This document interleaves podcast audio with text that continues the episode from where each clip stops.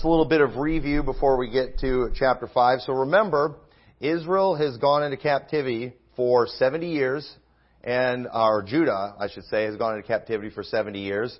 And then Cyrus commissions them to go back and rebuild the temple. Now you gotta remember, back in these days, they don't have, um, you know, what, what do you call it? The, uh, you know, they don't have the news media. They don't have CNN where these things are broadcast, where it's easy to fact check things. But they did have records. They would, they would write out, you know, you could say like bills, just like we still have the Declaration of, of Independence. They would keep records of things and they would save those things. And it mattered because too, the stuff that they did back then, too, these laws and things they passed, the civilizations they built, were meant to last hundreds of years. We do not have that mentality today. Ever since dispensational, one of the things I believe dispensationalism did to our culture, dispensationalism turned our mindset away from thinking hundreds of years in the future to just thinking, to just surviving as a generation. And it's changed everything in our culture. We don't build things to last anymore. Uh, we're not thinking about future generations. And think about it. You know what? You know what my the previous generation has been saying about themselves for years that they are the first generation to not leave things better for the next generation. And I personally think one of the biggest reasons for that is because of all the bad teaching that came out of the 70s on end times. They, they started thinking we're almost done, we're about to wrap things up, and they did not think about the future, but that's not the way our culture has ever been. But it is in America, and that's why I just don't know how our country is going to survive much longer. And so in Ezra chapter 5, we need to keep these things in mind because it's like, how did they forget about what Cyrus did? Again, it wasn't being broadcast on CNN. So even though these laws were made, you know, it was made in these kingdoms, but then in other countries, it might take a while for word to spread. And then when the king dies and you've got a new king that comes along, a lot can be forgotten over a period of years. And so, and many of these things happen to over a period of years. So let's keep all these things in mind. So in Ezra chapter 5 says, Then the prophets, Haggai, the prophet, and Zechariah the son of Iddo prophesied unto the Jews that were in Judah and Jerusalem in the name of the God of Israel, even unto them. And right here is where Haggai and Zechariah fit into the timeline of the Bible. Haggai and Zechariah they are a part of this story in Ezra. And it is. It's very helpful to, for, to help us understand what's going on in Ezra to even read the uh, Haggai and Zechariah. We're not going to read all that, but we are going to read some portions of it because it's important. It's through those guys where we can understand the mindset of the people here in the story because it's hard to know. It's just kind of, Ezra's kind of giving us the historical facts of what was going on where Ezra goes in a little deeper and we actually see the mindset that the people had. And basically, uh, you know, they are, what these prophets did is they are telling them it's time to get back to work. Last week in chapter 4, they got opposition from the locals, the people that would become the Samaritans, and they told them, you aren't supposed to be doing this, and they went and tattled on them. And unfortunately, the new king believed them, and they ordered Israel to stop doing the, or Judah to stop doing the work that they were doing. So they've been commanded by the king to cease working on the house of the Lord, but they had already been commanded by the previous king, and more importantly, they'd been commanded by God to get to work. And so the theme of these books of Haggai and Zechariah is basically for Judah to get back to work. And I want to go to Haggai because I want to show you the condition of the people during this time. And I preached on a lot of this stuff during COVID when the government said we need to shut down our churches. But the problem was God said we should have church. Second of all, not only did God say it, but actually our founding fathers said the same thing when they set up our government. The, they made it clear that the government was not supposed to be interfering with religion. And so this was a similar thing. I get it. We're a new generation, but it doesn't matter. We're still the same country. We're the same country, supposedly under the same constitution, and our government leaders were out of line in going against them. And that's what we're going to see that ends up happening here in this passage in, in chapter uh, in chapter five and then mainly in chapter six. We're going to see that the government figured out, hey, we stepped out of bounds when we did this. We were not supposed to stop them from doing the work because the previous king had actually ordered them to get back to work. And so thankfully, they were very blessed that the government had in fact authorized them to do the work. But either way, it didn't matter. God authorized them to do the work. And we were very blessed in our country that, you know, our Constitution backed up us having service in spite of what, you know, King Pritzker had to say. And so uh, I'm, I'm thankful. I'm thankful for that. And so why would Israel though stop the work like they did? You know, were they trying to be good citizens and obey the king? Which is how a lot of people justified shutting their churches down. You know, were they just trying to survive so they could go soul winning another day? I heard some people use that as an excuse for uh, why we should listen to the government. You know, we don't want to find these things. You know, we need to, you know, survive. We'll take the jab so we can go souling another day. It's like, you're not going to die if you don't, if you don't take the jab. But people like to use souling to justify anything. You know, was it because they were just scared? Were they scared of the government?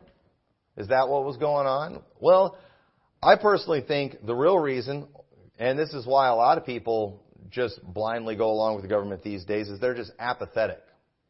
And I think that was the case there. And if we go to Haggai chapter 1, remember, we are right in Ezra 5 when all this takes place. What we're reading in Haggai is right here in Ezra chapter 5.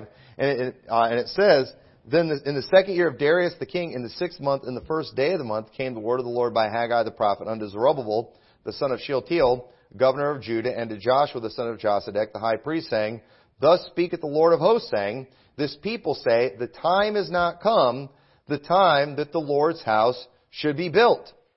So it's like, hey, the people are saying, hey, it's not time. Okay? We're going to get it done, but it's not time. You know, we need to take a break.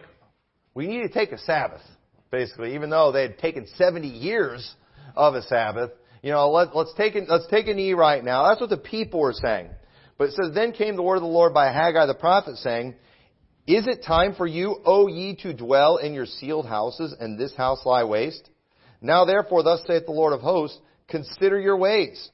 Ye have sown much, and bring in little. Ye eat, but ye have not enough. Ye drink, but ye are not filled with drink. Ye clothe you, but there is none warm. And he that earneth wages, earneth wages to put it into a bag with holes. Thus saith the Lord of hosts, consider your ways, go up to the mountain, and bring wood and build the house, and I will take pleasure in it, and I will be glorified, saith the Lord. Ye looked for much, and lo, it came to little. And when ye brought it home, I did blow upon it. Why, saith the Lord of hosts? Because of mine house that is waste, and ye run every man into his own house. Therefore, the heaven over you is stayed from the dew, and the earth is stayed from her fruit.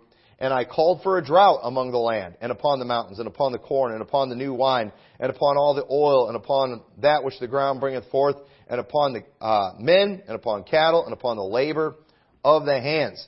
Basically, what God has just told him here is like, you know what, Judah? You've got your priorities wrong. I told you it is time to build the house of the Lord, and there you are, you're dwelling in your sealed houses. You've got your things taken care of. Your needs are being taken care of, but you know what? Have you noticed you've been working much, but you've been bringing in little? You know, all that work that you're doing, that all these things that you're trying to, uh, these wages you're earning, you're putting it into a bag with holes. How many feel like they're putting all their wages into a bag with holes sometimes? Okay? I'm pretty sure the government's poking the hole there. But you know what? We better check and make sure it's not the Lord. Sometimes poking a hole there. And you know what their problem was? Their priorities were wrong. They're like, hey, we're back on our land. We're taken care of. We're fed. We have houses. We're safe. We're good. And, but you know what? God said, no, you're not good because my house is lying waste. The reality was, God is supposed to be first in all things. And God said, you know because of this, I'm calling for a drought in the land. I'm calling for a famine because it's typically when things get tough, when people get hungry, that they actually start thinking about the Lord. And we've got our spiritual things are more important than, physical things. Jesus was not teaching a new concept in Matthew 6:31 when he said, Therefore take no thought saying, What shall we eat, or what shall we drink, or wherewithal shall we be clothed? For all these things do the Gentiles seek. For your heavenly Father knoweth ye have need of these things. But seek ye first the kingdom of God, and his righteousness, and all these things shall be added unto you.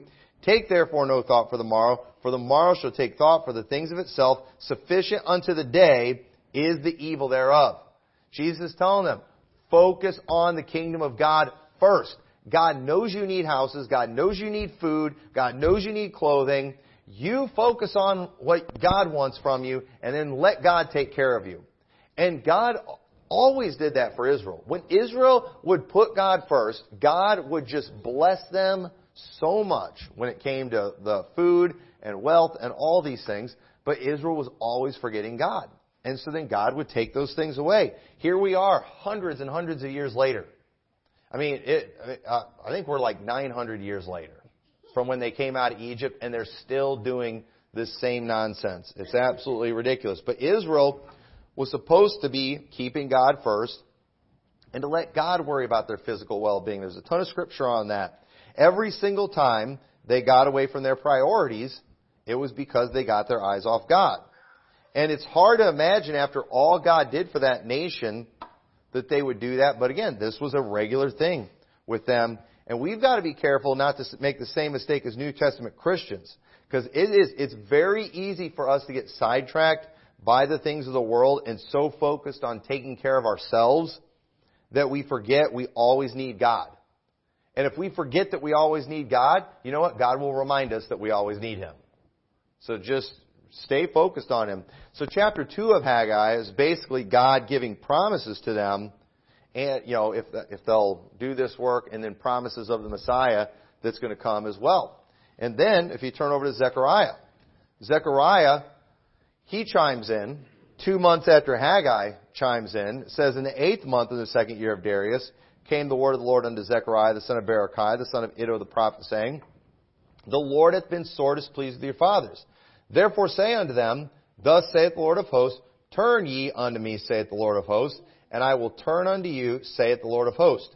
Be ye not as your fathers, unto whom the former prophets have cried, saying, Thus saith the Lord of hosts, Turn ye now from your evil ways and from your evil doings, but they did not hear, nor hearken unto me, saith the Lord. Your fathers, where are they? And the prophets, do they live forever? But my words and my statutes, which I commanded my servant the prophets, did they not take hold of your fathers? And they returned and said, Like as the Lord of hosts thought to do unto us, according to our ways and according to our doings, so hath he dealt with us. And by the way, one of the things we see here too, so God's telling them all these things if Judah will turn to God. And then there's a lot of great promises in Zechariah. A lot of great promises in Zechariah. That God said He will do if they will turn to God. Okay? Now, unfortunately, many people read the book of Zechariah as if Judah turned to God. Did Judah turn to God? No. Okay? They, ha- they would have some temporary revivals, and they do here in Ezra, but go read the book of Malachi that's after Zechariah. Even chronologically. It's after Zechariah, it's after Ezra and Nehemiah. Israel did not turn to God. What happened when God fulfilled his promises that he made in Haggai and Zechariah and Malachi and the Messiah came. What did Israel do to the Messiah when he came fulfilling all these promises of God? They killed him. Okay? And understand, just because God always knew they would do that, understand that they were not commanded to kill the Messiah. They were commanded to accept him. They were commanded to believe on him. They were commanded to listen to the, his words and what he had to say, and they didn't do that. And people to this day are still reading Haggai, Zechariah, Malachi. They're reading all the Old Testament as if Israel obeyed God. And they didn't. And they ignore all the prophecies about the terrible things that would come on them if they did not listen to God. And guess what? Everything God promised would come on them if they didn't listen, came on them. And yet people are still waiting for the good outcome. That's really weird. That's, that's really weird, but yet that is, uh, this is where people are messing up big time. Judah did not turn to the Lord. And so they have a temporary revival. What we're going to see here in the rest of Ezra, it's another temporary revival. It's kind of like a camp meeting where everybody gets fired up and excited for the Lord because they had an emotional experience and they saw a couple things. But by next year, they need it again because they've all gotten right back to their old ways. They've repented of all their sins last year, but they've repented of that repentance uh, in the last year, and they've got to do it all over. They got to do it all over again every year. And so, verse two goes on to say, "Then rose up Zerubbabel, the son of Shealtiel, and Jeshua, the son of Jozadak, and began to build the house of God, which is at Jerusalem, and with them were the prophets of God helping them." So they still had not been given the green light by the new king, but it didn't matter. They went back to work anyway. Good for them. Good, you know, good for them.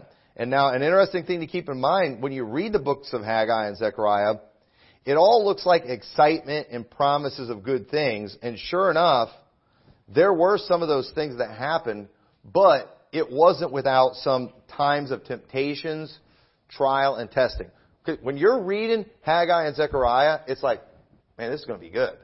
This is all good. This is all exciting. This is all great promises of God. And let me tell you, everything that the prophet said in those books were right. But often, what we fail to do when we look at all these promises is we fail to understand that, you know, there, there, there's going to come times of trial and testing and temptation and all those things. Now, I get it. We all know this story. But understand, these things that we're reading, they happen over a period of years. Okay? And we can read these, we can read the book of Ezra in one sitting. And so in the book of Ezra, it starts out with excitement. A good law has been passed. It ends with them being successful. God coming through for them. Them building the temple and all those things. But understand, those years in between, it was grueling labor with opposition. It was, it was very difficult. It was not an easy thing. And we often fail to factor those things in. Whenever, you know, people, a lot of people love the idea of getting saved, surrendering to God, doing a work, great work for the Lord, receiving rewards one day in heaven. Everybody loves the idea of that, but you know what everybody also forgets about? Is that there's opposition all along the way. There's trials, there's temptations, there's heartache. I mean, people, we've had people, they want to come to our church because, you know, they like what we stand for and they, you know, they, they like what we preach and they want to be a part of the battle until they find out battle gets hard sometimes. And then it's like, oh, I didn't know it was going to be hard. I didn't know I was going to have to face trial and temptation. I didn't know I was going to face difficulties. You know, and then even when churches like ours go through trials and temptations, I mean, people are like, man, I'm glad I wasn't there for that. It's like, well, hey, that, that's all part of fighting a battle. That's all part of getting a victory. It's fighting a battle. All part of winning a victory is enduring temptation.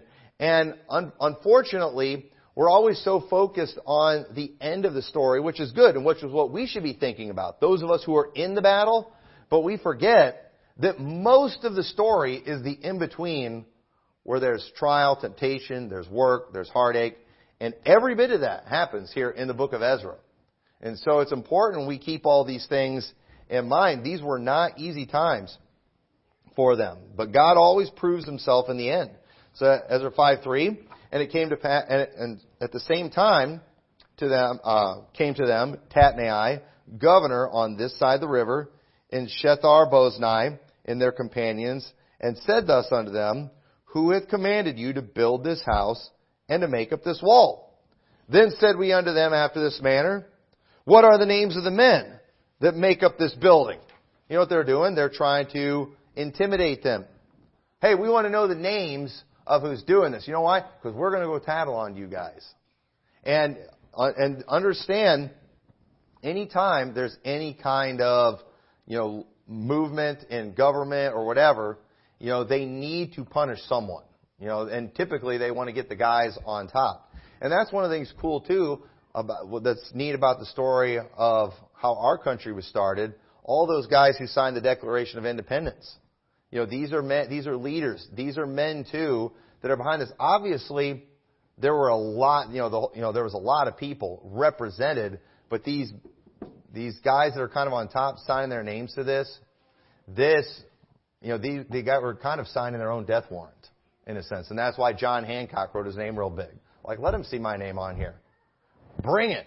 That's the attitude you ought to have. And, but under, understand, we kind of have the same thing here. Hey, we want the names of the people promoting this stuff because they were going to go tattle on them to try to get them in trouble.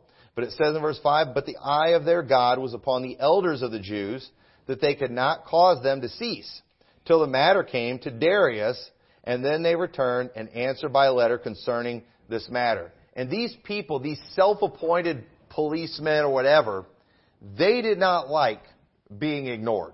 And so what do they do? We're, we're getting word to Darius. Now this would have been a process back then.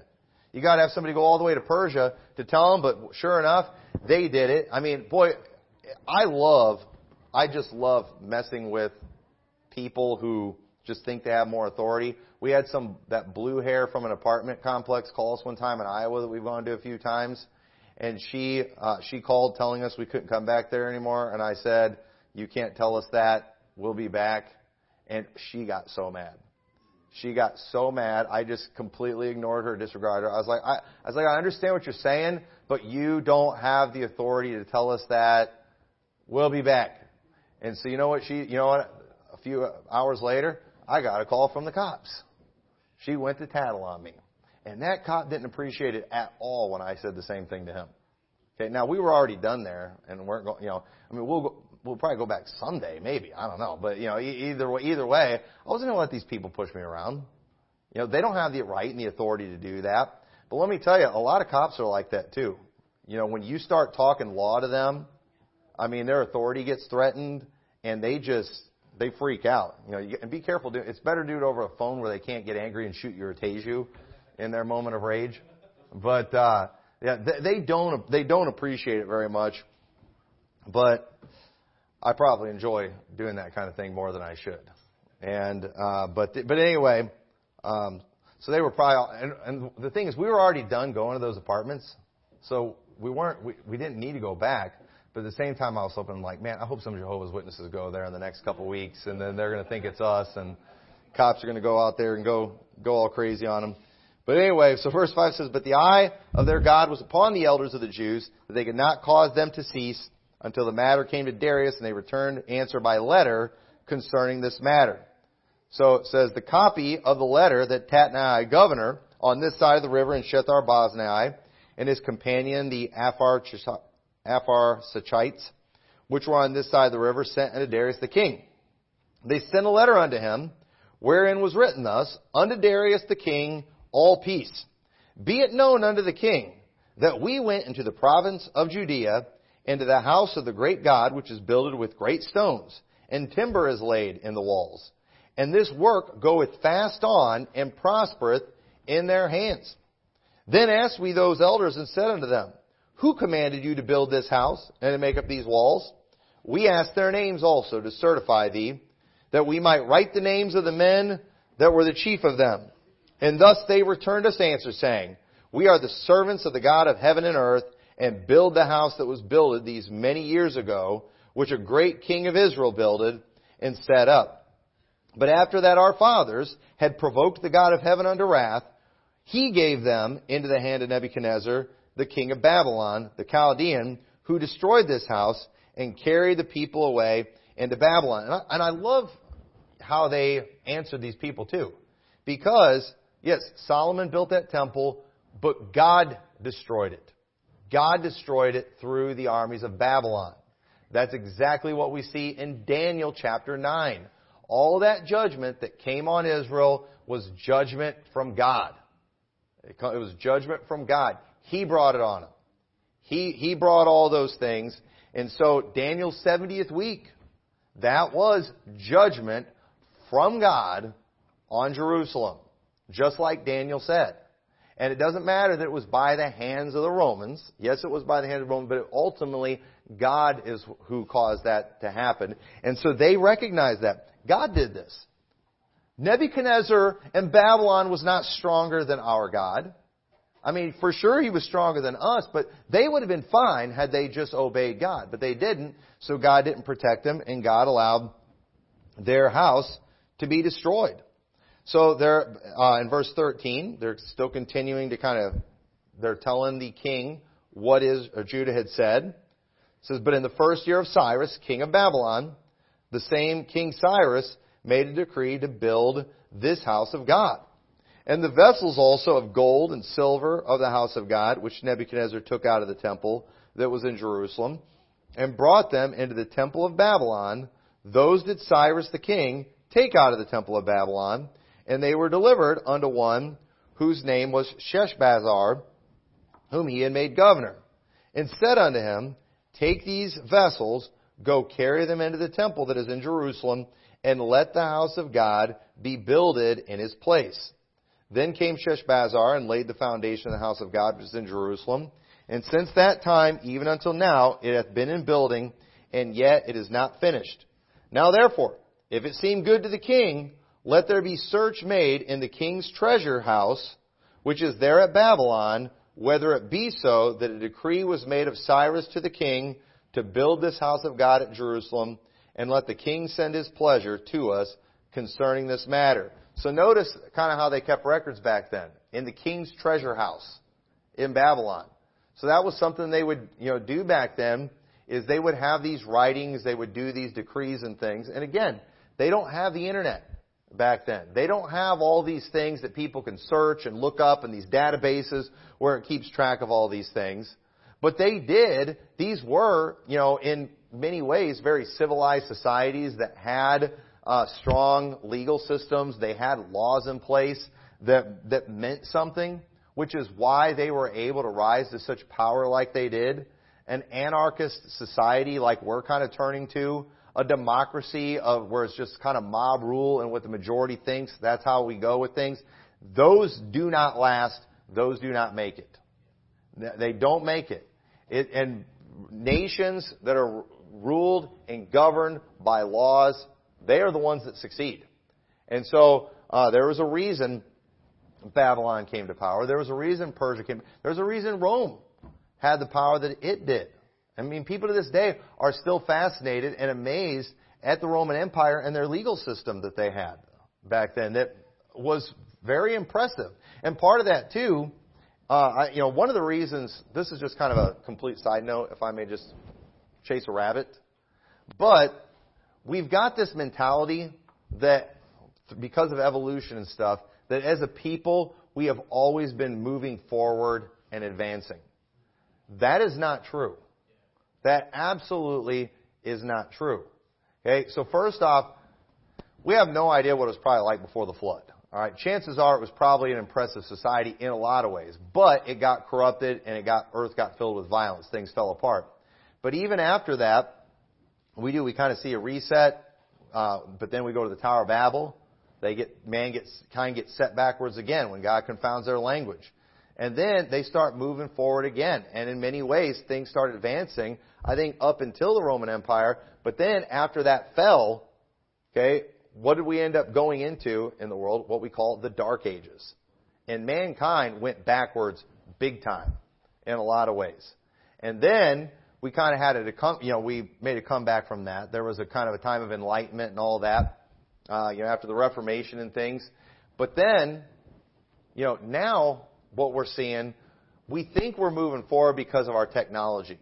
And, and we are. We have advanced in many ways, but I don't know how people can't see we are de- just degenerating as a society morally, which always causes these societies to collapse. I mean, the, the morality of the Greeks and the Romans, they were. They were perverted people too, which is one of the main reasons they fell.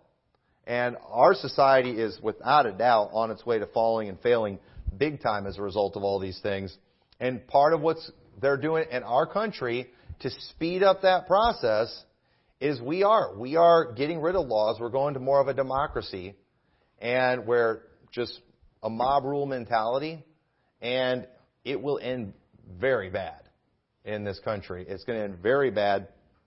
And uh, our country did as good as it did for a reason for a long time. But it is, it's all falling apart. But even back then, they cared. So they said, go look. So they basically, this chapter ends telling them, go check the records and see if what they're saying is true. Okay? Now, we'll have to leave you hanging a little bit, but I'll just go ahead and tell you.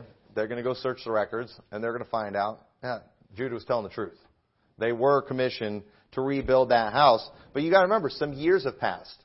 We've got a new king in charge. You know, this is far away, so you can kind of see why they would have forgotten and not realized that. But either way, I love how Jude, and this is what I want you to get from this. When Judah is responding to the people accusing them, their first response was, We've been authorized by God. So you know what?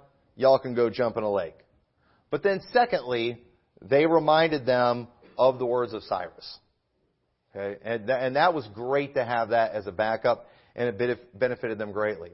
And you know what? What I saw from churches who were doing the right thing during COVID, their first message was, hey, we've been authorized by God. Not forsaking the assembling of yourselves together as a manner of some is. That's what everybody said first. It's like, oh, by the way, there's this other thing too called the Constitution. There's another thing called the Bill of Rights. You're not allowed to do this kind of thing. While the people who are typically wrong, you know what they were trying to do? They were actually trying to invoke God's, you know, the Word of God as an excuse to get people to shut down. Got to submit to the government. Uh, not in areas where God never gave them authorization. Okay? And we've not been, we've not been taught to submit to bullies who rise up declaring themselves as some kind of authority. Which, I mean, who are these people that are telling Judah they can't do this work? Who are these people? They're not the king. They're a bunch of tattletales, though, that went to the king, and thankfully they got put in their place. And that's what we had. We had little tattletales. We had little bullies. We had little dictator wannabes like Pritzker who came along and it's like, you guys can't have service. I don't want you having, I don't want you guys assembling. I don't want you guys meeting together. And you know what? Thankfully, the higher powers stepped in and told Pritzker he could go jump in a lake. And now there's no lake anymore. No, I'm just kidding. But anyway, I, I don't I don't like Pritzker. I, I, I, don't I don't like I don't like Pritzker at all. But no matter what the current current situation was, Judah had no reason to fear anything, and thankfully they didn't. God had spoken, His will was clear, and there was nothing left to do except get back to work and let God sort out the details. And that's exactly what God did. They just got went back to work and they let God sort out the details. And you know what they didn't do either too as a people? You know, Ezra and Nehemiah and Zerubbabel, they're like, you know what? That's it. I'm running for Congress. I got to change things in D.C. or Persia or whatever. No, they just kept doing their work and they let God sort out the details. And let me tell you something. We don't need preachers to like quit their jobs preaching to go join the political realm to fight things in D.C. You know what they need to do? They need to just get to work where God called them to get to work and then let God sort out the details. And, and that's what happened here. And so hopefully, uh, this was uh, help to you, give you a better understanding of Ezra chapter 5. And so with that, let's pray. Dear Lord, thank you so much for this chapter and the inspiration we can get from it. I pray you help us always remember it in case our government ever tries to pull anything like they did a few years ago. And I pray you help us to be faithful, Lord, to just doing the work that you called us to do. I pray you help us to keep the spiritual things and uh, the things of you a priority in our life and that we'll uh, just trust you more and to sorting out the other details in our life. In your name we pray. Amen. You are dismissed.